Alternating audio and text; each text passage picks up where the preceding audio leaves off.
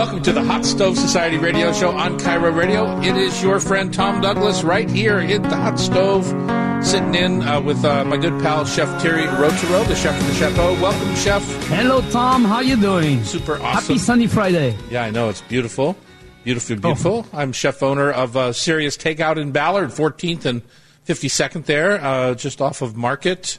Uh, I'm uh, course, we have Serious Pie downtown and of, and the Seatown Market Diner down there at the north end area of the Pike Place Market. So, ooh, I like that name.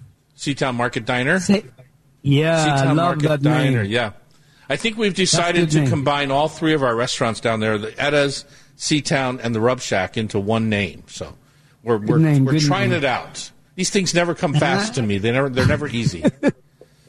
And I'm Thierry Rautureau, the chef in the hat owner of Luc in Madison Valley, where we finally have now reopened outside. Our patio has been covered. Uh, we have a gorgeous covering of the patio, and um, we are welcoming all of you on our sixth table we have outside. This is a mighty fine weekend to have your restaurant open outside, Chef. I'm just going to say, Correct. good timing. It is a good weekend. It's been very, cold as very, uh, hell, timely. and then all of a sudden it's 75 degrees, and Chef is open for business. That's right. Innate, innate sense of timing. We have a big show for you today. Uh, Terry and I are going to talk about tasty condiments that come in tubes. Our favorite tube condiments, and if you're watching on Facebook, you can see all the different ones that we've purchased.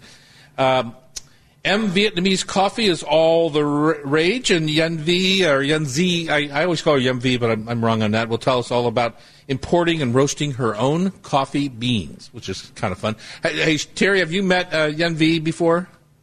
No, no, no. I Oh, can't wait. I can't wait to Yeah, she's Yeah, awesome. she, uh, but I've been, but I've been to the place. I actually have not been to the place.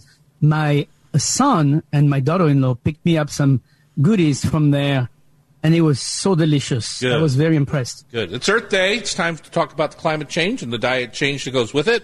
Salt, kosher, and finishing salts are must-haves in your modern-day pantry. I couldn't agree more. I used four different Yeah. salts yesterday at home, when, or at uh, was it yesterday or two days ago when you came over for dinner? Two days ago. Four different salts in my one meal, uh, which is kind of fun. Uh, our talented pastry chef Stacy Fortner is going to talk about gluten-free desserts. And lastly, uh, of course, we're going to have our Rub with Love Tasty Trivia Challenge to wrap up the show. Uh, I have been on a hot streak. Uh, poor chef has been paying for shipping and all the things Yeah, that well- go with losing here when you lose Tasty Trivia. But uh, we will okay. have a, we will have a, a, a winner today, Pamela. Uh, what is, what's somebody going to win if they if um, when we finish the Tasty Trivia? Because no, somebody wins automatically. It's a matter of who has to pay for shipping. That really is the big loser in this. Well, this week the products are very light because it's all um, Earth Day oriented, veggie rub, of course, peri peri, and exotic mushroom rub. So you guys better try really hard to win this contest. Well, like I said, somebody's going to win it. It's just a matter of who has to pay to get it to them. Uh, first, though, let's uh, talk about our taste of the week. Chef Terry, um, what is your taste of the week? Well, my uh, my taste of the week is uh, a little bit of a walk through memory lane. Of uh, we were talking with Kathy, my wife, and uh, somehow she she said, "I feel like carrot cake." Now I don't know about you, Tom, but I haven't had carrot cake in probably twenty years. Well, So- Pamela used to run a vegetarian restaurant. I'm sure they had massive carrot cakes. That's Every what- day. That's what they all did in the Well, you- 70s. we had carrot cakes. Well, you know, in the in the seventies, it was the rage. I mean, Yeah. I used to make carrot cake at Rovers. I made carrot cake with ginger, and so anyway, she wanted to make a carrot cake, and you know, she made a fabulous carrot cake with a beautiful icing of cream cheese and powdered sugar and a little bit of vanilla. It was absolutely scrumptious, and it reminded me. Uh, you know, when you read recipes about carrot cake, you, you find all kind of different recipes. Some of them ask to boil the carrots, and, and I'm like, who does that? You get the flavor out of the carrots because it's raw, you know, and that's a beautiful flavor when it bakes. That's how you get the nice carrot flavor. And the carrot that have over winter right now are absolutely delicious, full of sugar and uh, great carrot sweetness. So um, it was delicious. With uh, another trick that she played, she didn't put any ginger because I wanted some ginger, but she didn't put any in there because she didn't have any. But she put um, pineapple cubes. You know, she she made like little diced pineapple Mm-hmm. that's a and put that in and put that in there, and that was really really it's a beautiful touch in the carrot cake. So, uh, revisiting carrot cake and was very impressed, and I forgot how delicious it can be. Well, I do get a hankering once in a while for a piece of carrot cake, but it's mostly about the icing. It's not so much about the cake. Yeah, you know what? I'm with you. I think I think, I think I'm the same way. But like, you know, if you put that that that nice cream cheese, everything finished with nice zest of lemon, mm-hmm. a touch of lemon, it's got that bite, that gorgeous bite, sweet and punk. Mm-hmm. I, I, mean, it's delicious. And I'm with you. It's not too much icing, but just that, oh, that zing. That oh, I don't on. know about that, chef. Well, I'm a, I'm a little. I'm I mean, a fan of like that, at least quarter inch, maybe half inch of icing on top. Ooh, Just something that okay, makes you good. go into a little bit of a diabetic coma. Uh, by the time you finish your slice. Okay, my taste of the week isn't a taste, but it's a, another shopping technique. If, if you listen to our show for a while, you know I'm all about shopping techniques. How to be, you know, sometimes making the best dinner means being the best shopper, right? Because anyone can go to the butcher shop and say, I want a tomahawk steak, or I want a rib steak, or I want a New York steak, right? Well, when you're buying a New York steak, you got to make sure when you look at the steaks that you don't buy a New York steak with the the nerve end running through it, right? There's on a Right. whole on a whole sirloin roast, there's about 12 or 13 uh, 12 ounce steaks on it, right? The 1st 4 steaks from the from the nerve end have a big piece of gristle running through them, and Right. it's the same price if you get the ones that don't have the gristle running through them. So it's a matter of being a good Correct. shopper and recognizing it. So I was down at Don and Joe's in the Pike Place Market. You know, I've been working down at Seatown shucking oysters on the weekend. I've been hanging out in the market more recently. And I was down at Don and Joe's, and I didn't go down there for a tomahawk, but I saw one in the case, and it was from the shoulder end of the chop. And, you know, and when you're buying like Nice. a pork chop, same thing, right? You want to buy from the shoulder end of the pork chop. That's that darker Correct. colored meat. It's more marbled with fat. And so I said to him, that looks like that's from the shoulder, and that's my favorite end of the prime rib. When I'm eating prime rib, I like that shoulder end because Yeah. it's more marbled and fatty. He says, you're the only person who's ever said that to me. So what it, what it meant was, I'm a I'm a good shopper. I know what I'm looking for, Right, and right. I'm, I'm getting a more marbled steak rather than from the very other end, which is the leanest part of the rib roast. And it's the same price, either one. So when you have your choice, it's important to understand what you're trying to buy. And that goes with buying salmon from the collar end rather than from the tail end or whatever it is in the case. If you have the opportunity to pick, at least know your product well enough to pick well. I'm sure then Donnie was like, "Oh my God, I'm glad there's only one Tom Douglas on the market." Yeah. what a pain in the uh, butt that Tom Douglas is, Yeah, right? exactly. No, they were happy that I recognized it. They they were happy that you know that somebody understood their meat counter like they do. So, you know, sometimes those guys don't even know. You know, a lot just because Right, you're a meat right, cutter right. doesn't mean you're a good cook. Coming up, it's food in tubes. Some of our favorite little uh, condiments that we keep in our pantries, all in a little aluminum or plastic tube. On KIRO Radio, it's the Hot Stove Society Show, 97.3 FM.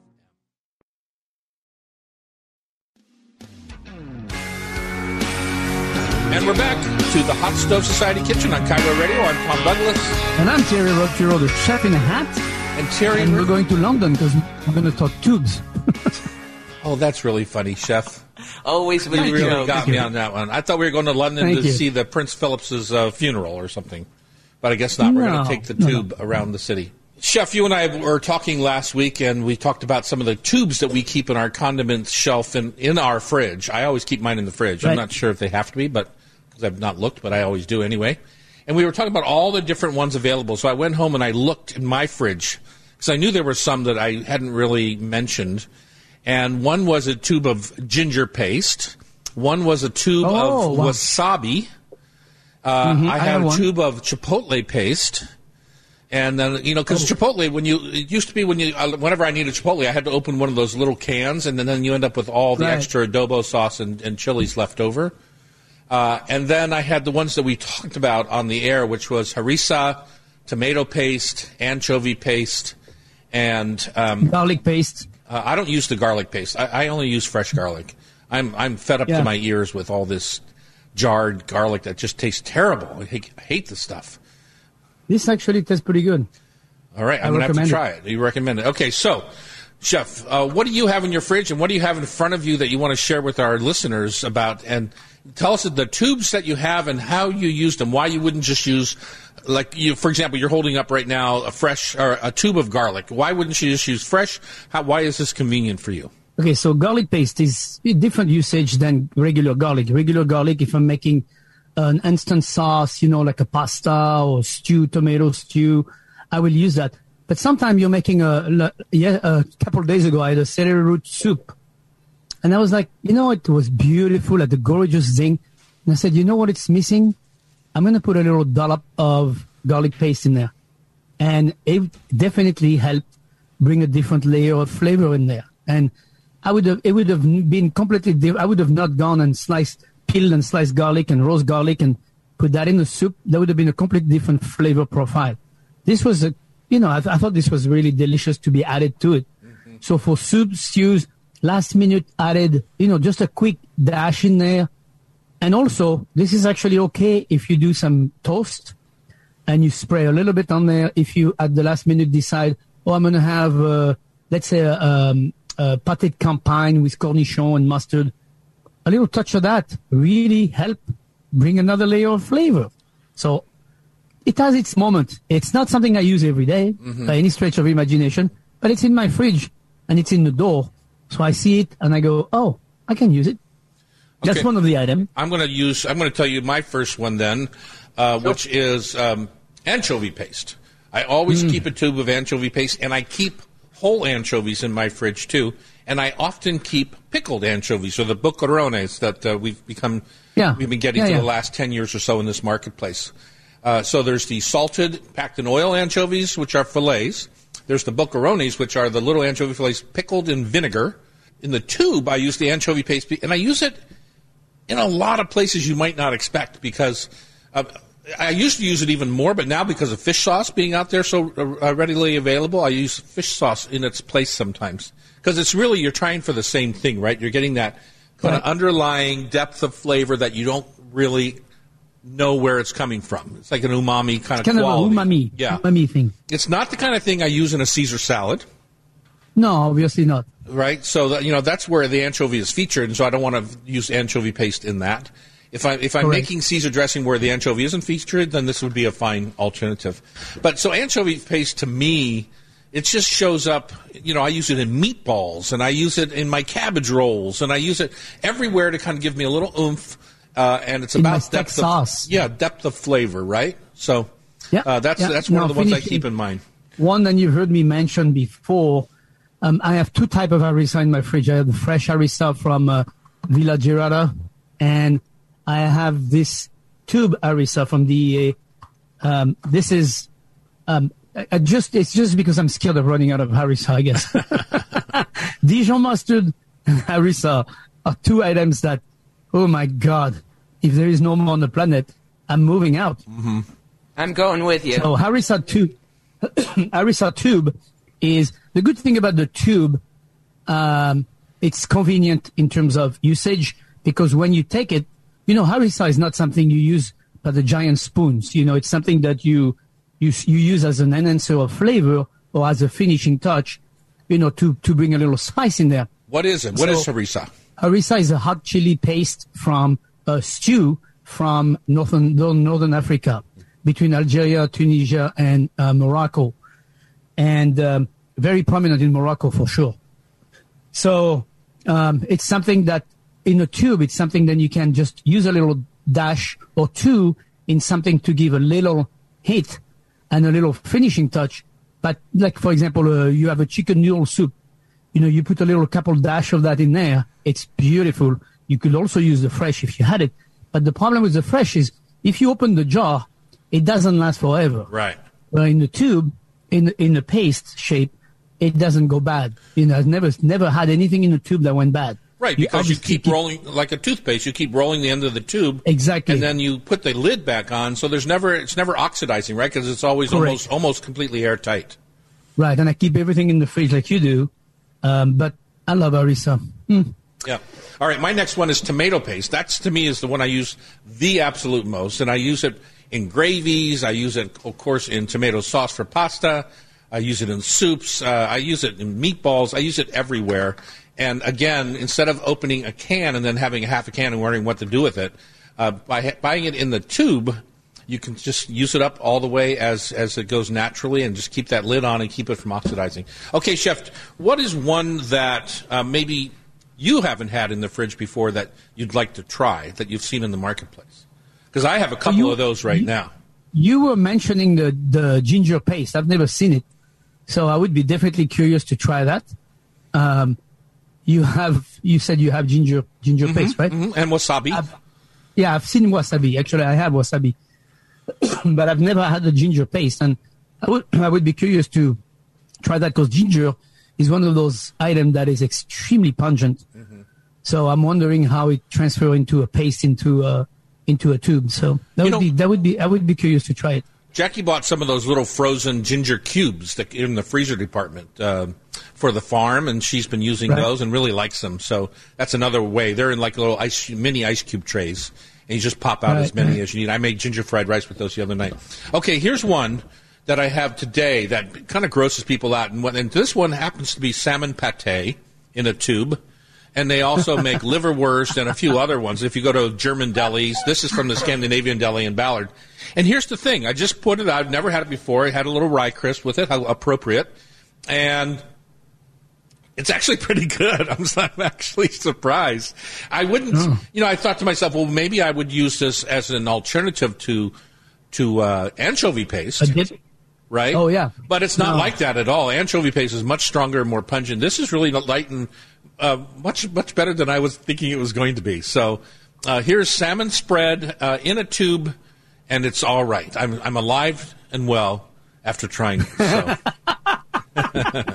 now the mustard. That's and- always a the tube of mustard, I, I uh, it's good. It's a little bit sweet, but it's just about having a variety of different mustards. I have so many jars of mustard in my fridge, and I know Pamela is a mustard freak. Uh, we'll have to get Pamela on and talk about your your, your life and skills, Pamela, since you're going to be producing the show for a while. People need to know who you are and what you like. There, you have some uh, you have some real quirks. Be still my heart. Uh, I want to go deep on mustard. All right, let's do mustard next week with you. Yes. and then we'll get learn more about you. Okay. Hello, M.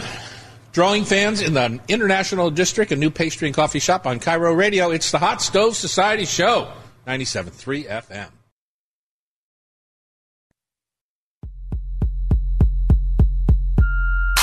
Welcome back to the Hot Stove Society Kitchen on KIRO Radio. It's our weekly show, two hours long.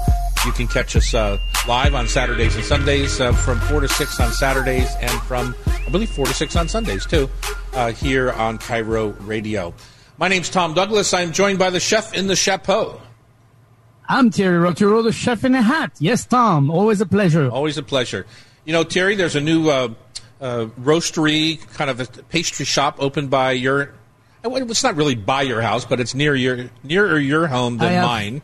I have I have been and I have tried, uh, not not gone inside because I'm not going inside anything, but um, I've drove by and my uh, daughter-in-law and my son brought me the uh, egg uh, cloud American coffee and the or maybe it's called something else, but the egg cloud coffee Mm-hmm. that was delicious and those beautiful little pastries that they make there. Oh my Lovely. god! Well, we uh, So we know you're a fan, so we called uh, Yun V and asked her to come on and tell us about the new shop called Hello Em, with the mission of roasting her own coffee beans so that they're just right for Vietnamese style coffees. Hi, MV. Hi, MV. Hello. Good morning. Good morning. Uh, I, I miss you at the soup me. shop. I know. I like the coffee shop is the new baby, and so I'm Mhm. here a lot. but thank you for having me, guys. Absolutely. Tell us about your mission and tell us about uh, your favorite parts of owning a coffee business. So much easier than a restaurant, guys. Is it? it's like so. It's like so much. fun. It's a hobby, basically. Well, Mhm. actually, it first started. I didn't actually want to do it. Um, so we are in the Little Saigon Creative Space, which is funded by the nonprofit in Little Saigon, Seattle. Um, it's called Little Saigon, and um, we are in like we need a physical space for the community and to do programming and for small business support. And um, we got um, funding from the city and grants to build out a space. And I'm on the board. I've been on the board for about seven years, but it kicked me out because now it's a conflict of interest. Because I opened a coffee shop inside the creative space, and it's called Hello Pam. So am means a variety of things in Vietnamese. It means like little brother, little sister, or little lover. And so Wow. it's a term of endearment. Yes, I know, right? it's a term of endearment and it's kind of like Vietlit, like Vietnamese English. And then that's the first thing I say to my, you know, employees when I walk in and to my customers and when they walk into the coffee shop, it feels like home. And, uh, it's just so much fun. Like, um, I'm super controlling. I think I don't know that. Mm-hmm.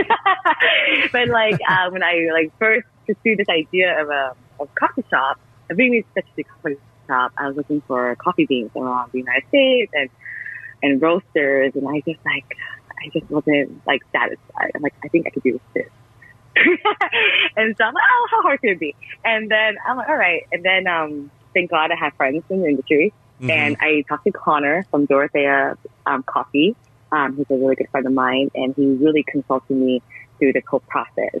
And then I was like, I need beans. Like, like how hard can it be to get beans from Vietnam? and so um, right before the pandemic, I flew to Vietnam and um, hand selected my beans. Fortunately, I had my business partner, a really good family friend of mine. Um, his family has been in the coffee coffee industry for generations now, and um, they really helped us curate um, robusta beans, single origin robusta beans in Bum Tuot, which is Central Highlands, and then Arabica beans from like closer to the border of Laos. Mm-hmm. And uh, from there, it was just like this crazy whirlwind of trying to be an importer. like it was so insane because there's no like handbook for this stuff, right? Mm-hmm. and um, getting everything approved, customs, FDA, in the midst of the pandemic, and then getting a shop roaster from um, Germany, and that's been really fun. So it's an air roaster, and so it's a completely controlled environment for the beans, and um, it's an extremely like it was extremely fun just, just testing out different temperatures and different um, timing and trying to get the right roast for the Vietnamese specialty coffee, and then something lighter because like I'm a black coffee drinker. Mm-hmm. Um, I like my Americano, I like my espresso. Like the bean should just hold on its own. You don't need anything to like mask it or just elevate it. It should just be amazing on its own. So that was one of my um, reasons why I started to wanted to do it myself because I was so particular how I wanted my black coffee. So let me ask you this then. Let me ask Yeah. you this question. Yeah. You know what? Uh, you know, I never got started drinking Vietnamese coffee until I started eating Vietnamese uh, pho, right? So Yeah. uh, just always one went with the other, and you know, with condensed milk and the little pot that kind of self brews at the table. And um, Mm-hmm. is that really? I mean, I understood that your intention was to make that a better product. Is that is that really? You know what I'm saying? Is like, are you still there, or have you moved on and elevated completely beyond that little self dripper? Yeah, the self dripper is great. Like I love the scene. It's called a scene. Um, like that is a very like traditional Vietnamese way to make coffee. It's cheap. It's affordable. Any restaurant can do it. Mhm. Um, you can make it at home. But like, um, because I I was born and raised in Seattle, and we have such a crazy coffee culture here. Like I love espresso.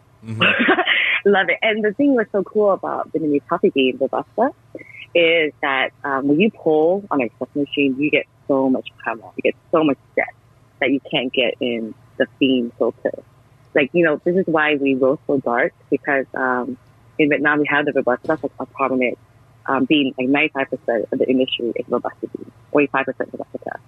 And so, but robusta beans, when you roast it light, it doesn't taste like much. It's, it's more for the chocolate notes, the deep notes, and it can hold well against condensed milk. Like um, other coffee shops are just people that try to blend milk with a lighter medium roast or a different beans, like kind of falls flat. Like Vietnamese flavor profile, everything has to be very well rounded. It has to coat your mouth like MSG.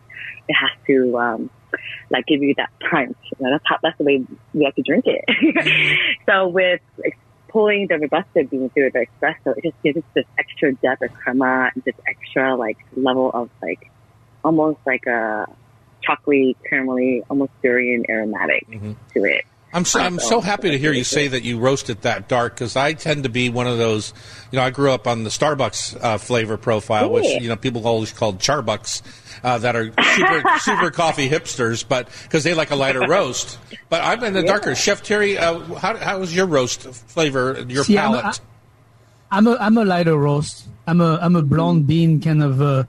I, I, I, I don't like when it's coated with oil on the outside and dark and um, you know to that roasting. I'm not I'm not quite that far. I like I like to be below that, before that. Yeah. So And and I'm probably. I'm probably in I'm probably in the uh, eight to nine minutes as opposed to twelve minutes.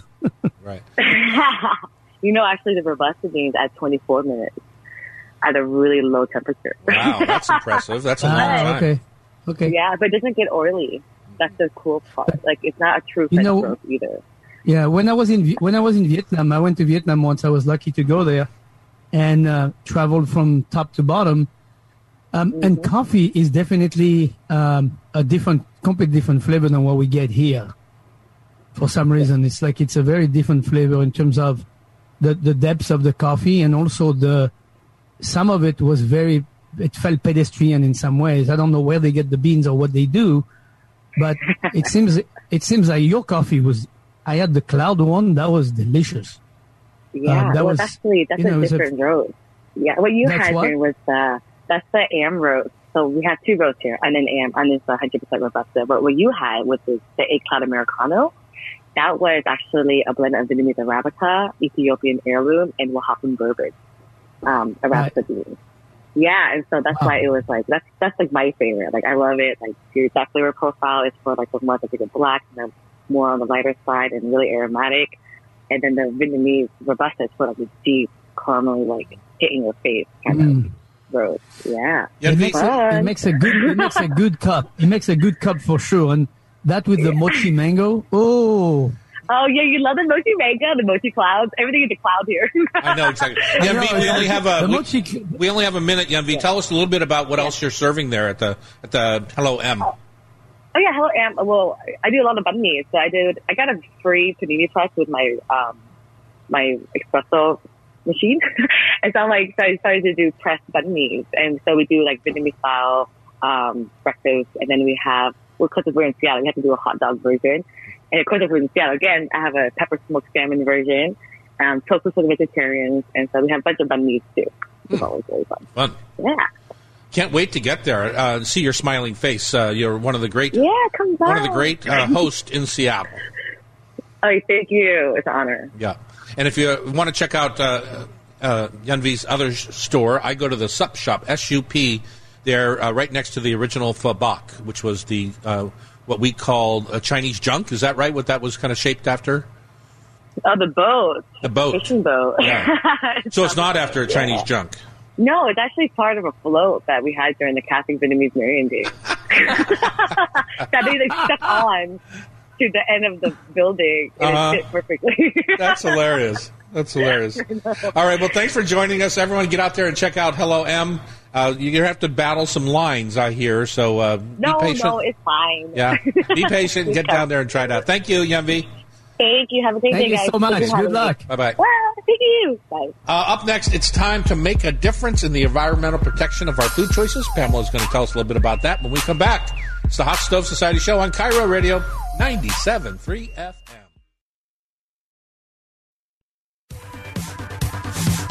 Hey, welcome back. I'm Tom Douglas, and it's uh, coming up on Earth Day. Uh, my partner, chef in the chapeau, is uh, is two feet from me on this earth. I'm two feet from you, but I'm actually many more feet than that. Uh, welcome back. It's the Hot Stove Society radio show. And Pamela, our producer, uh, this topic is near and dear to you, as it should be to everyone, honestly, but uh, you follow it very closely. Tell us about uh, celebrating Earth Day and fighting climate change with our diet choices. It is close to me because, and this is going to tip to my age, Earth Day was celebrated first in 1970, so that was in the height of my activism period when we were burning our bras and you know protesting the Vietnam War in the street. And it celebrated Earth Day celebrated its 50th anniversary last year and has a big celebration this year for Thursday the 22nd the reason I wanted to talk about it with the two of you is because chef input for people on how to change their diet is going to be helpful in moving people towards implementing a more plant friendly intake. I think uh, the concept of climate change is so gigantic and scientific that many individuals shirk away feeling that they cannot participate or contribute on an individual basis. But there are so many things each of us can do uh, to make a difference, and primarily in your diet. Um, that means moving away from large industrial beef production because the toll that that style of agriculture takes on our planet is enormous, both from a land basis, a water basis, deforestation, and it takes up way more space than it contributes in nutritional calories. So if we could all make a commitment to getting our beef intake, and a lot of people think I'm a vegetarian, but I'll chew on a lamb chop with great happiness. uh, if we can all get it down, many nutritionists say your animal protein should be five ounces a week or less, and that is hard. So you have got to get flavor from other sources and other umami satisfying uh, dishes. This week, uh, I mean, it, for Earth Day, this upcoming week at the warehouse, we're going to do a black bean burger to prove that you can make a patty and something in a bun that's crunchy and delicious with a non meat product. Um, as a good example. But I wanted to talk to you both about how you balance your plates and get more vegetables on and, and how much meat you eat. Terry, let's start with you. What, what are you doing about all this? Well, um, I mean, for me personally, um, let's talk about me personally first. Um, I can't eat a meal with just protein on the plate. That doesn't work for me. I'm I'm a big fan of um, having a balanced meal. I, I can't. For the last six months, I've been eating a salad at every meal, lunch and dinner. Um, mainly because my wife and I both love salads. So you know, if I have an entree, the entree will have vegetables, will have protein. Uh, let's say uh, a chicken, carrots, onion. Um, try not to eat potatoes on every meal because starch are good, but they're only so good on your hips. You know, and, and you try to balance everything in proportions. You try not to eat the whole. You know, we take one whole chicken between two people and make four or five meals out of it. You know, we don't. You know, one breast of chicken will be an entire lunch with salads and everything for the both of us. You know, and, and that's how we that's how we participate. It's not, and to me, it's not. I'm not participating in uh, in making the planet better. I just think it's a, a matter of logic. If you want to live, you know, a, a good life or a longer life, possibly a longer life, but and and a good healthy life, and also it's more fun to eat a plate that has five different things on it versus just one big giant thing. You bring up a good point with the chicken too, because by using it for multiple meals, you're doing the other critical thing uh, for planet health is you're reducing waste because you're using it Correct. multiple times in multiple ways. So that's super big- smart. big- just to give you an idea, we keep all the bones. We know we take a whole chicken, keep all the bones. We make stock with the bones. We even keep the bones of the uh, the legs and everything that we've eaten. You know, it's like we put everything. It's it's all on stock. I wouldn't do that in the restaurant. Obviously, I'm not gonna keep. Yeah. I wouldn't do that in the restaurant situation. But at home, it's my own my own bone, my own stock, and we keep everything. We put everything in the freezer. We have a container in the freezer just for bones, and then we make stocks. Like we keep the stem parsley, the the peeling of carrots if we're gonna peel carrots or whatever, and then we put everything in one big pot when we're making something else, and we have a great stock. And having chicken stock on hand or, or any kind of stock, vegetable stock or whatever, is a great thing. You know, it's like it's it's a it's a layer of flavor. Then you start. You're a step ahead when you start your recipe. Excellent. So- We're going to dig in on stock in, in just a little bit. Tom, do you want to weigh in on your plant-based initiatives at your house? I, I look at it as a little bit broader picture. You know, I love vegetables. I love all that. I love a good steak, as you know. You had dinner at my house the other night. Uh, I love a beautiful piece of grilled salmon. I, I tend to probably eat more than five ounces a week. I, I try to limit it to five ounces a night. but uh, but I also think that uh, hand in hand with that, that I do a better job than most on uh, how I pr- try to protect the earth in, in different ways. Right, I'm a good recycler, much better than my wife, who's the gardener in our in our house. but I'm a good recycler. I'm a good, you know, I try Very to make good. sure we follow sustainable practices when we buy the fish and. You know, I, I try to be aware of the Earth Day is more than just what's on my plate, but is is, is in a lifestyle. So that would be my answer to that. The the other piece to the lifestyle is um, being cognizant of the seasons and shopping locally. Uh, if you're fortunate enough to have a good farmers market in your neighborhood, uh, and you and you get to know your produce guy at the grocery store, staying in touch with the seasons is the result of a lower energy use on getting the foods to us. There's a, a dramatic uh, element of the environmental movement that wants to boycott all air freighted food because of the impact that that has on, on emissions. Uh, that seems extreme, but I know that what we can all do is shop closer and more locally. And and actually take a look at it. See where the product. You know, you're buying uh, organic harvest butter or or milk.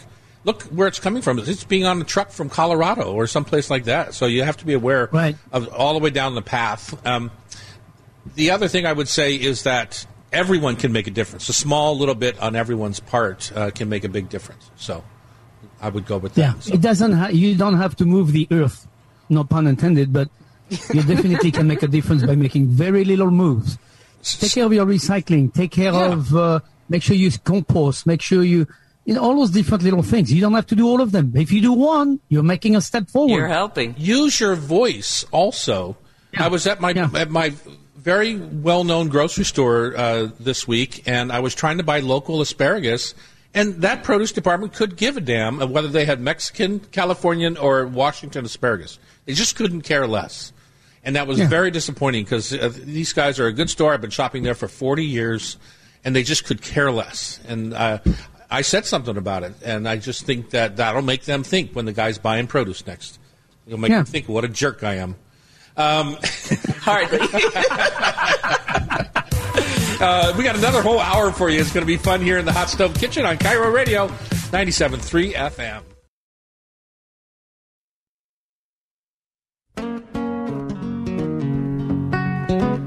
Here we are. We're back in the Hot Stove Society kitchen at the Hot Stove Radio Show, 97.3 FM on KIRO.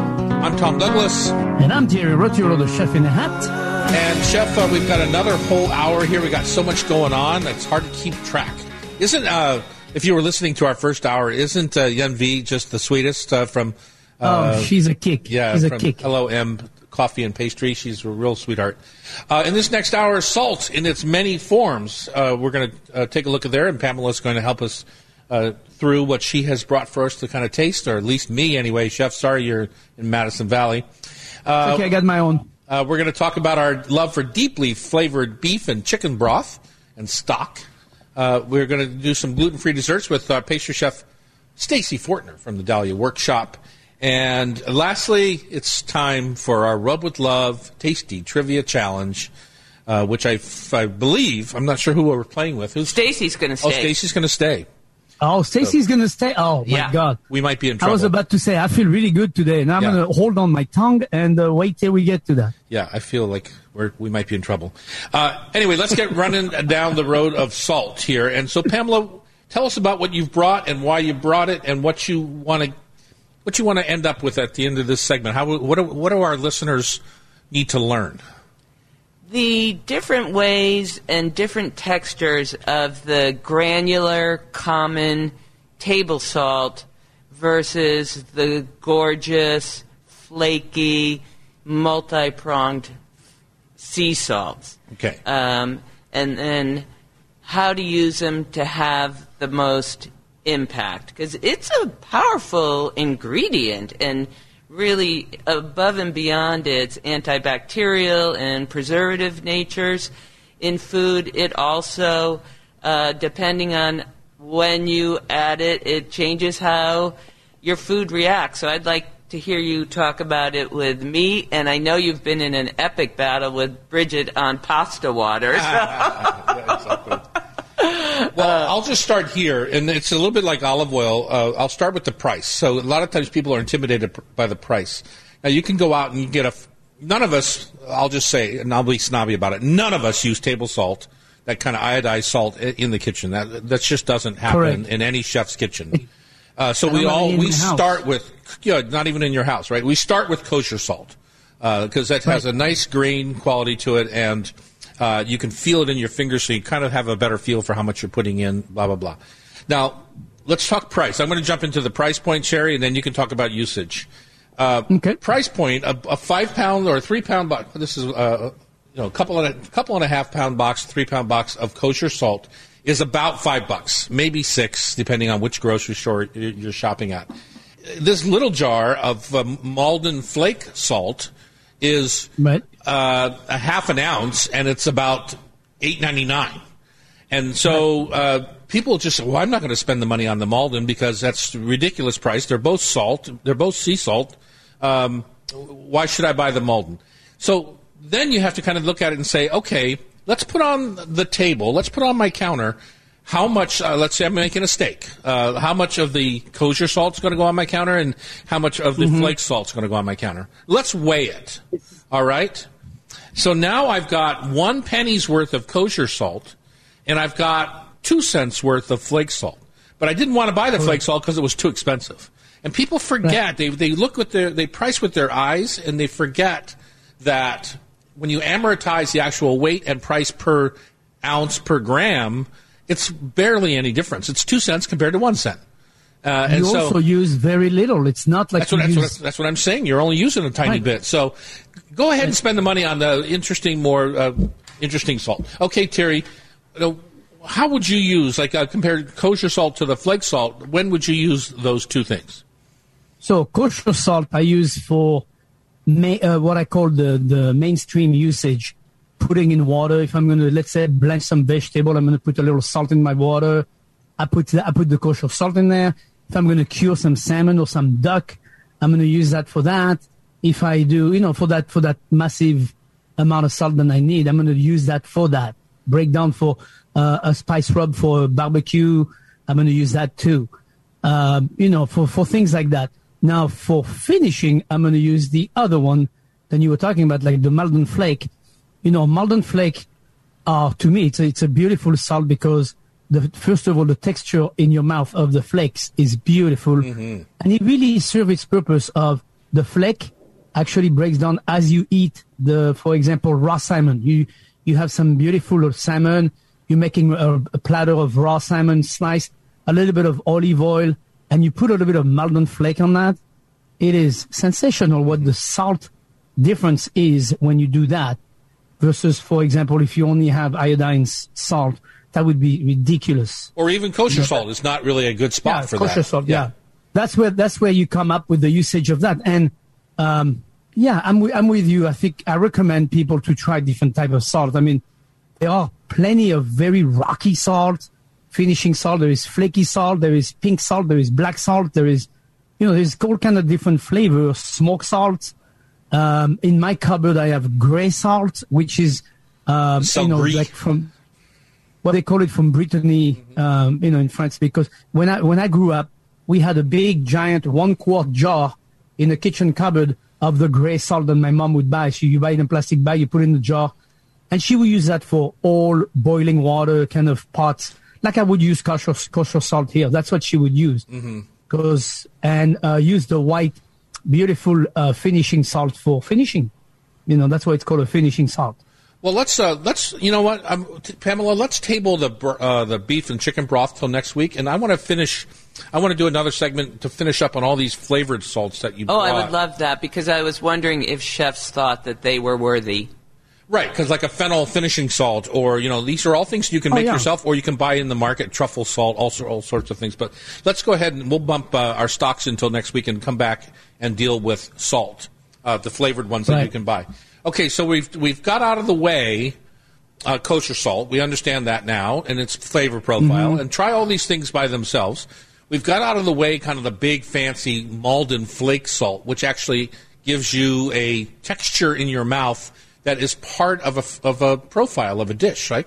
You might Correct. have cream spinach, but with that crunchy salt on top, you get that little crunch with your cream spinach. When we come back, there's a company out of uh, Portland called Jacobsen. They make all kinds of flavored Mm-hmm. salts, and uh, I've actually been there and watched their process. They go deep water into the sea and and get uh, really deep, cold ocean water. That's what I want to hear about. Uh, we've got turmeric salt, pink Hawaiian salt, and one of my favorites recently, this red boat salt, which is salt with a, a fish sauce in it. Uh, I've been using that a bit to try that out. Is it worth it? Is it, are you better just using salt and then fish sauce, or do you need to buy the salt that's already infused with fish sauce? So let's talk about that on KIRO Radio. It's the Hot Stove Society show, uh, 97.3 FM.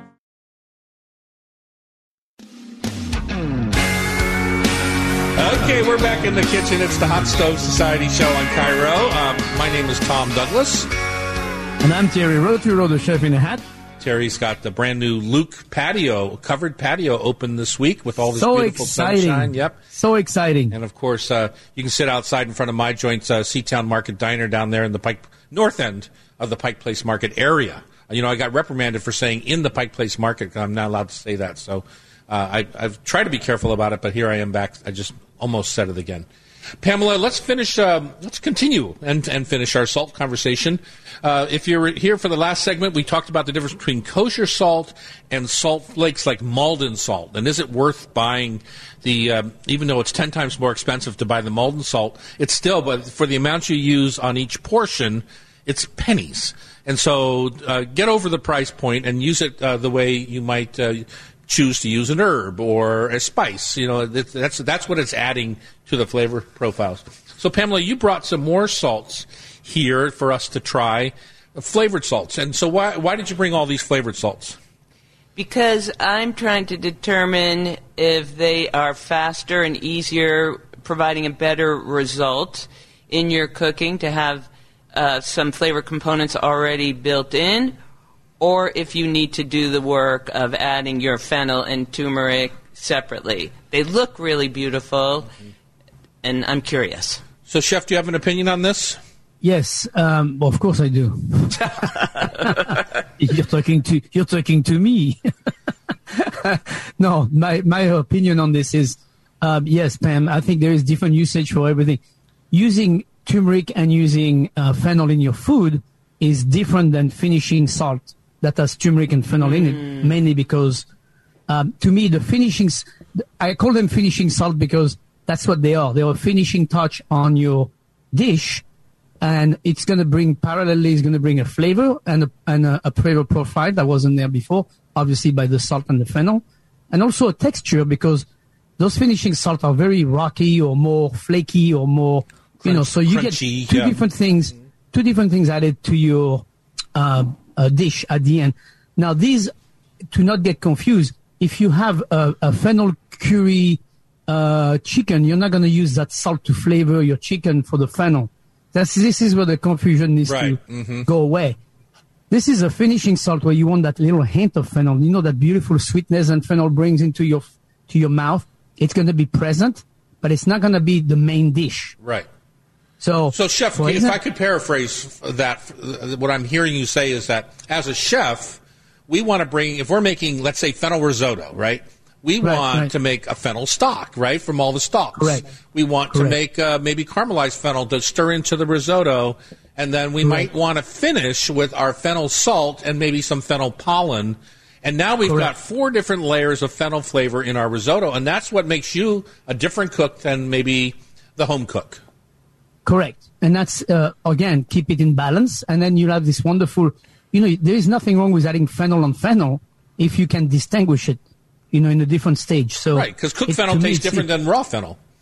Correct. Yeah. And, and fennel salt is different than any of the above. So Mm-hmm. you, and by doing the fennel salt, you're now seasoning as well as enhancing the flavor and again, bringing another texture. So it's something that people need to work on. And, and again, I know that it's one of those items where people go, what, 20 bucks for this little jar of salt?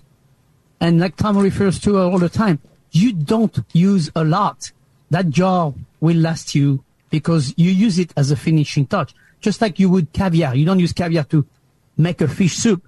You use caviar to put at the end of your dish to be a, a component of itself. Mm-hmm. So, you know, it's, it's the same with salt, with finishing salt. Well, I've been. Uh, we're working on a little thing called um, pizza dust right now for crust. Uh, uh you know, for our, our we have a kit coming out with our serious pie dough sauce and pizza spice. And I was trying to figure out how to get. We use Murray River salt on our serious uh-huh. pie, which is when I called to find out uh, a 20 pound case of Murray River salt is almost three hundred dollars compared oh, yeah, to no, a, I believe it. compared to a 20 pound case of kosher salt which is like $15 so it's like yeah, it's, it's funny sure. how when you start to get into big manufacturing situations the numbers get super real real quick that's what I wanted to talk about when I started to do my salt research they are breaking down the manufacturers by industrial versus craft and the granular right. inexpensive table salt is made big machines, mm-hmm. you know, high pressure water under the earth into salt deposits, whereas all the beautiful flake salts are a slow evaporation process. Mm-hmm. And uh, you got to see it, I guess, at Jacobsen. Right down there. When he first started, uh, we had him here at the hot stove a few times, but even before then, at summer camp, we had him over at the ballroom. Uh, when he first started, he had a. Um, well, first he would go out in boats and drop kettles down to get water off the closer to the bottom, the more pristine water, I guess. And then he uh, got permits to install a pipe into the ocean to grab water, uh, a temporary pipe. Um, and then he would actually evaporate it down in his shop in Portland and um, he ended up with the, the, salt crystals. And what I like about the Jacobsen salt, you know, some of the flavors, they have crazy flavors like chili lime and ghost chili pepper and smoked salt. And I use those literally as a finishing salt to add those flavors uh, at the end. Right. Like uh, there's a new hot one out, the Red Boat uh, uh fish sauce salt. They call it the essence of umami. To me, this doesn't uh, the I don't love this salt. I've used it twice now, and um, it just doesn't bring the fish sauce, the, the, essence that I want it to bring. I, I, would prefer to just pour on a little fish sauce and salt separately. Um, the mm. other one here you brought, Pamela, that's very popular out there is the Himalayan salt. You see a lot of that Himalayan pink salt. Doesn't do much for me. It's fine, but it doesn't do much for me. Chef, do you have a favorite there one of these? A, well, I like the Hawaiian black lava salt. They call it the black lava salt. Mm-hmm. Um, again, very different in texture and definitely different in flavor. It's got almost like a earthiness to it, like a almost like a smokiness to it, kind of idea because it's been actually smoked, and um, it's got it's got a complete different flavor profile in some ways. So you put that on on finishing, uh, let's say a steak. You know, you have a steak and you put some black lava salt on it. You definitely create a different level of flavor, hmm. and uh, definitely, obviously, the texture is you know they're really hard and rocky those those salt mm-hmm. so they definitely have a different texture but the flavor is definitely changed by the time you have your steak I like so that salt for uh, for garnishing purposes on something that where it really shows up. I think it's pretty. Yeah, yeah, yeah, yeah. No, absolutely. Oh, yeah. It's it's you know if you have a white cream soup and you put some black lava salt, I know. In, obviously, yeah, it's it's dynamic. Pamela, did we answer all your questions, or is there anything before we only have a minute left? I wanted to hear who won the salted pasta water battle. Does the salt go in? when does it go in? Uh, I don't mind a little bit, but Bridget uses a handful of salt, and uh, she and I just disagree. And I won the battle, right, Terry? We did it here on the show. Yeah, yeah, yeah. I yeah. won the yeah. battle. Her pasta was much too salty, and we always talk about in in baking and in the kitchens about using unsalted butter so that you can control the salt uh, in your cake and in your pastries and yeah. in your dishes, right?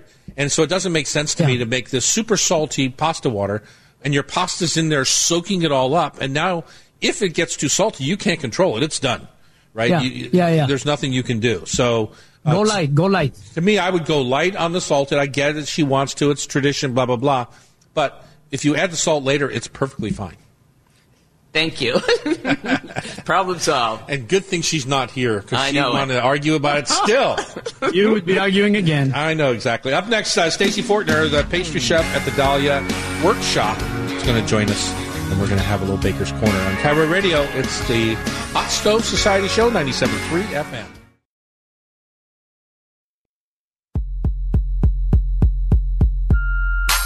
And we're back in the Hot Stove Society kitchen right here on KIRO Radio. Uh, our producer today is Pamela Hinkley. She is our new producer for a while as she uh, invents the new Hot Stove Society uh, kitchen and uh, school. And then, uh, You know, we have a sit in for Sean today. Brandon's here. You might remember Brandon from last spring when we first started going virtual and also uh, using the production foundry or factory for our audio video. So uh, Brandon's sitting in today for Sean, who's not feeling good today, or whatever, wherever he is. It's um, awfully sunny out. It's so. awfully sunny out. We've asked Stacy Fortner, our pastry chef at the uh, Dahlia Workshop, which is the pastry kitchen out at our warehouse facility in Ballard, uh, to come on and uh, join us to tell us about some gluten-free desserts for spring. Hi, Stacy. Hi, Chef. Good morning, Stacy. Um, tell us tell us about gluten-free desserts and uh, what are some of the, the troublesome parts of getting the right textures because we know that without the gluten you don't end up with that same kind of structure. Uh, so tell us what you, some of your tricks are. That's right. Uh, so the hardest part about you know gluten free is like you said getting the right structure. So what I what I would recommend for people baking at home is to really go the route more of like a cake or a pastry. What is hard to do is try to, for instance, make gluten free bread. So I think if you focus more on like um, you know the pastry side of things, then you're going to have a lot better results. And the nice thing with gluten free flours is there's not only so many on the market now that are pre mixed for you, but you can also put your own together. And so I've kind of got a lot of fun ideas for baking with your own gluten-free flours today too. All right, let's do it. Well, um, so for example, I'd like to talk a little bit about the cup for cup, uh, designed by Thomas Keller. That's one of our favorite ones that we like to use because you can not only interchange it equally cup for cup, as the name indicates, but also by weight. So if you have something that calls for a pound of flour, you can just weigh out a pound and you don't have to do any other exchanges for that. That's convenient. Um, that one, it is, yeah. and it, uh, like I said, it works for all your pastry needs. They've even developed a couple extra lines for like pizza dough and uh, pie dough, things you want to be a little more specific in that are harder to get that uh, gluten structure in there. So they have a couple things to help you there. Bob's is another uh, readily, probably more readily available at your local supermarket. But for me, uh, when I'm not using the cup for cups, I like to mix my own. So a couple ideas that we have that we use in the kitchen. Uh, just want to remind people about coconut flour, for example. What I really like about coconut is it stays super moist when you're making cakes or muffins out of it. And again, you don't have to add anything weird. It's just naturally gluten free. And it stays moist. I mean, it literally just has a moisture structure to it, a moisture content to it. Right, because of the coke, just because of the coconut itself, mm-hmm. it kind of holds the holds the moisture. The flour itself is a little a little more moist than some of the other ones. For instance, a lot of times you'll see cornstarch as a uh, ingredient in a gluten free flour, which is good and it keeps a nice structure on your cakes, but it can leave a slight aftertaste. So for me, I like to use more of like a ground nut flour or even we take our own oats and we grind them up until it becomes just a fine powder, and then we use that for an oat flour. That one I like to mix with, say, like an almond or a hazelnut, and then you kind of have a really nice blend. Maybe throw in a little buckwheat into there, and then it kind of gives you like a well-rounded flour structure mm-hmm. and flavor. Uh, yeah, I'm a, I'm a big fan of the almond flour. Um, I think it's a very uh, tasty flour for me. That one, for me, I even prefer the hazelnut flour because that one even has more like, you know, strong nut flavor. But the almond's nice because it really blends with everything. You know, you can you can mm-hmm. do a nice mix with that one. It kind of bulks it up and gives you like a little more structure. Stacy, how important is the fat content of the flour that you're using to the recipe? So, for example, I would think that uh, a hazelnut flour has a much higher fat content than, say, an oat flour does. Is it important to have that mixture so that you get to a, a premium level of fat or a, a level that's that works best? Uh, for me, no, because you could always add a little extra oil and you know butter if you aren't trying to avoid dairy. So, no, you still got you know your sugars also give it that extra like uh, moist moistness. So I don't think it's necessary. And it doesn't hurt like the coconut or the almond flours bring some extra moisture, but I don't think it's necessary. Uh, what I would try to avoid is like, for instance, the cornstarch or tapioca, rice flour, buckwheat flour. Those can all be really fine textured. So those can actually draw, uh, uh, kind of like suck up the moisture. Can kind of, and the oat too, like as it sits, that can kind of suck up the moisture in your cake. So that that's why it's nice to blend those with something like the coconut or the nut flours that has a little more moisture. When you're making a tart uh, out of a gluten-free process, do you do you change the filling anything on your tart to kind of make up for what's lacking in the crust, or is it so close that there's nothing lacking? Well, that's our goal. I mean, we like to say, you know, a lot of our things are gluten free, but don't tell anyone because they might think it's not good Uh-huh. because we want to sell it just as regular, just a regular delicious dessert. So to me, yeah, you shouldn't be able to really tell. The only time, like I mentioned in the uh, the tart dough, once you get into some of like the garbanzo bean flour, cornstarch, tapioca, you might get a little bit of that, a little bit of an aftertaste. But I Right. like to try to add extra spices to kind of, you know, disguise that a little bit. A little bit of honey in there, maybe a little cinnamon or something like that.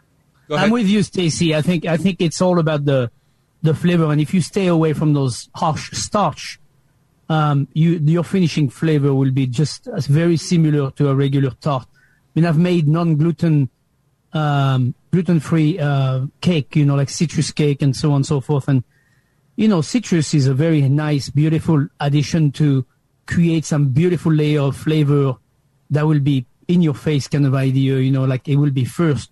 So, and that's a very pleasant flavor. Um, but I've made cake where there is no starch other than gluten-free flour and ground almond.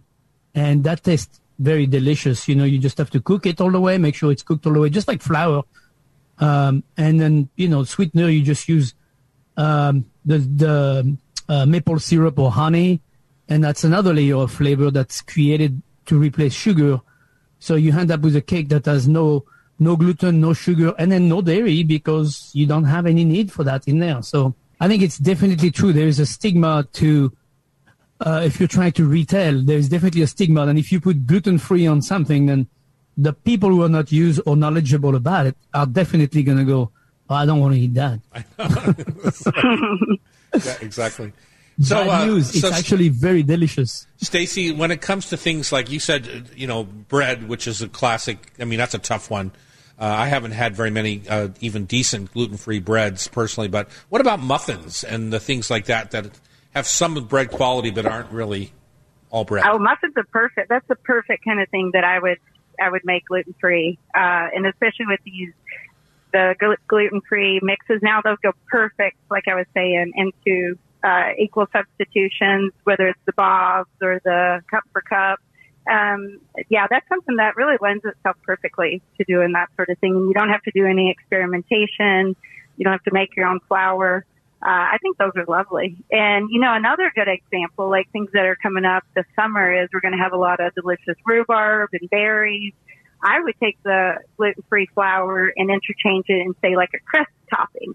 And then you can make your crisp topping gluten-free. And then your berries are, you know, you just add a little butter and sugar to those. And then you always have something kind of on hand that you could throw in the freezer, have a quick gluten-free dessert. You could even make it for one if you have a guest coming over you know, you could just have your streusel in the freezer, make a little berry crisp for one if you have someone that can't have flour. I, I, But yeah, I love that is, having it's it so in nice the freezer. You can use Yeah. it for everyone. In fact, I would serve it and then, you know, ask people like what they thought about it and then tell them afterwards it's gluten free and see what they think. Exactly. And what are you using in your berries uh, on your crisp to uh, thicken those up? Is that just the regular starch? Well, you know, it depends on how thick you make it. If I like to do my crisp nice and thin, that way I just put a little bit of sugar and a little butter into the berries and I don't need to add anything else. If you're going to make it really thick, then you kind of need to add, so you can add some cornstarch, which is gluten free. And then, or if your berries are like maybe extra juicy, you can uh, thicken it with a little cornstarch. But I like, I think when the crisp topping is sweet enough, I like the berries to be a little tart and then just do a nice thin layer that, that way the berries stay juicy and the crisp stays crisp. If you make it too thick, the filling kind of sinks in and gets a little soggy sometimes. Yeah, sometimes. gets a little. It's, Right. That's nasty on the palate. All right, that's Stacy Fortner. She's from the Dahlia Workshop. And Stacy, my understanding is you're going to stay on the line and you're going to join us for the Rub with Love Food for Thought Tasty Trivia Challenge. Is that true? That's right. I always like a good challenge, Tom. All right, good. We plan on kicking your patootie. Right, Bring it Chef? on. Oh my God! I'm Terry talking, never likes not to trash talk. He he doesn't like to trash No. talk. He's, he's, Well, I, he's, because I know how it ends up. He's polite. he's polite. All Well, right. that's where that's where me and Terry are different. She's the most competitive person I know, Terry. So, all right, when we come back, it's it's uh, tasty trivia time on uh, the Hot Stove Society Show, KIRO Radio, 97.3 FM.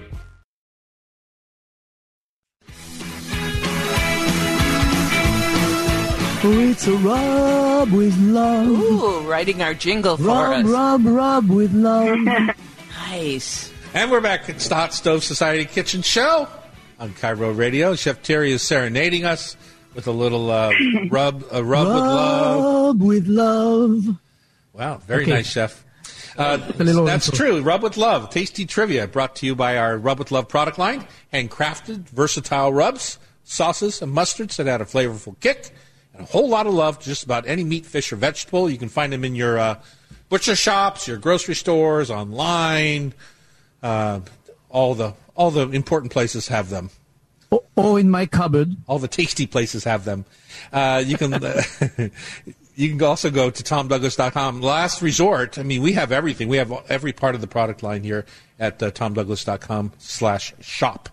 Our prize today, Pamela, in honor of Earth Day, is what? And who's going to win it?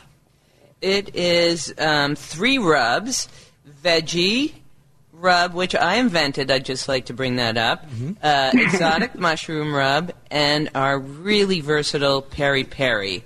And to make it harder on the loser, I'm going to award two prizes because we heard from uh, two listeners with great enthusiasm. Cher, who told us, who gave us some great tips going back to our hoisin segment on how to use it on meatloaf and pork chops, and I'm excited to try both of those. And then Chris, who wrote about uh, leeks and planting more leeks in his garden. So they are going to be the lucky recipients. Nice. So yeah, the loser has to pay for two shipments. Yeah. That could be almost fifteen dollars, Stacy. So you better be quick. Wow. Should we jump right in? Yes. We've got the 3 Let's con- tell the Yeah. yeah, let's tell the rules. I'm ready to win.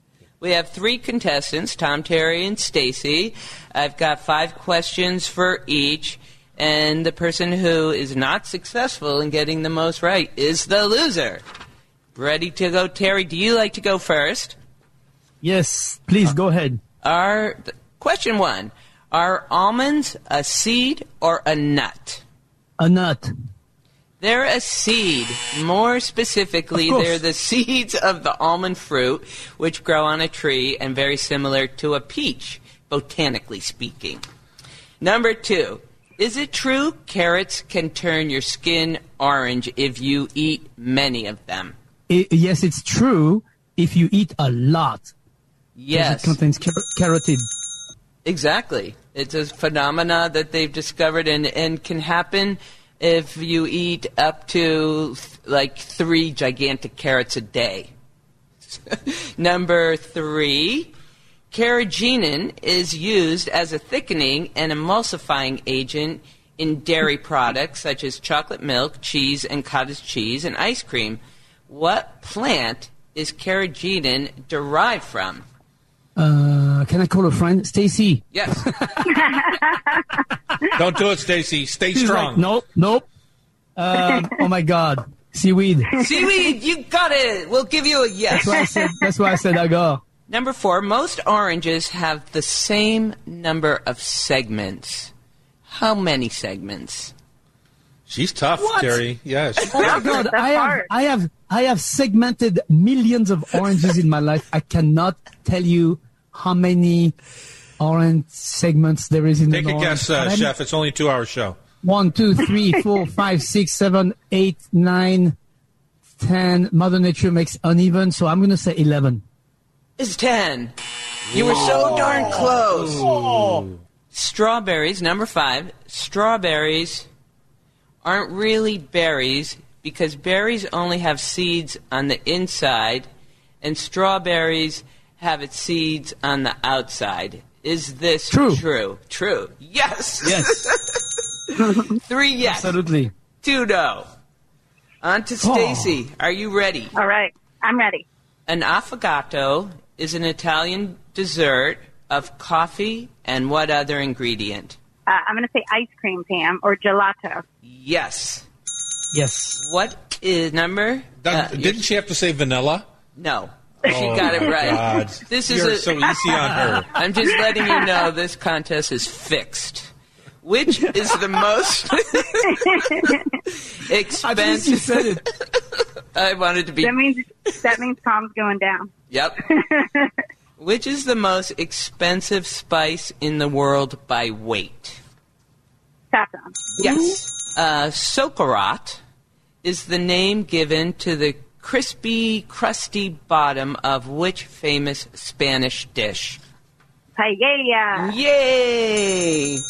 Wow, she's a tough cookie. Get nervous, She's aren't you, I Uh, three for three. Number four, Jumbo, uh, I mean Gumbo and Jambalaya are popular foods from which American city? City. Uh, so that would be New Orleans. You got it. And what Swedish word is used to describe a meal with a variety of hot and cold savory dishes that you serve yourself? oh, Ooh, this one's tough. Let's see. I thought it was German, but I'm going to guess smorgasbord. Yay! Five for five. Winner. wow, she went blank on us like five. Yeah. Oh my god. All right, Tom, are you ready? Well, I was job, ready Stacy. until that performance. Um, first one. If I'm in Turkey eating layers of phyllo, You're stuffing. eating layers of phyllo filled with chopped nuts and honey, what have I ordered? Baklava. Yes. Um, what additives consist of the skin and bones of animals? What additives? Mm-hmm. Like gelatin type? Yes? Yes. Yes. Not gelatin type, but gelatin. There you go. Is, is it? Why is it called an additive, not a? Uh, Well, you use it as an additive to like create thickness in this or that or pudding or whatever. Russet, Russian banana, and kestrel are varieties of what food? Potatoes. Yes. This is going Coming very after that well. Yes, you are. oh, but here we go. This Oh, is this. okay, Uh, although spam is considered a popular Hawaiian treat, it did not originate there. What Midwestern state is it from? Ooh. Minnesota. How do you know that? Because that's where Hormel is. exactly. and you can actually go to the Spam Museum, which we have to put on our bucket list. Mm-hmm. I'm- Although Minnesota might erupt, I don't know. I'm Yeah. worried about it. Yeah. On to a happier subject. You're four for four. Me- which Mexican food has a name meaning little donkey? oh, Little donkey. Well, this is not. Uh, this could be the This end of easy, me. Tom. This is easy. What Mexican Yeah. food? A burrito. Yes. Wow, I guess that leaves Terry out in the cold, uh, shipping two different yeah. prizes this week. Jeez. He doesn't pay for the Do we have last one that I had to ship. No, no, he he lost fair and square. There's no I'm, tie I'm for going to the owe you a huge amount of money there, I know. Tom. Uh, just Wow. uh, if you want to be part of the show, you can join the community on Facebook at Hot Stove Society Radio Show. You're listening to us on KIRO Radio 97.3 FM. The show is produced today by Pamela Hinkley. Very nice job. Sound and production by Brandon Knappick. Woo. And our sound editor is Sean Don't Call Me Del Torre. Remember, if you miss any episode of our show on KIRO, you can listen via podcast. Just subscribe to the show on your favorite podcast app. Thanks for listening and have a fabulous sunny weekend.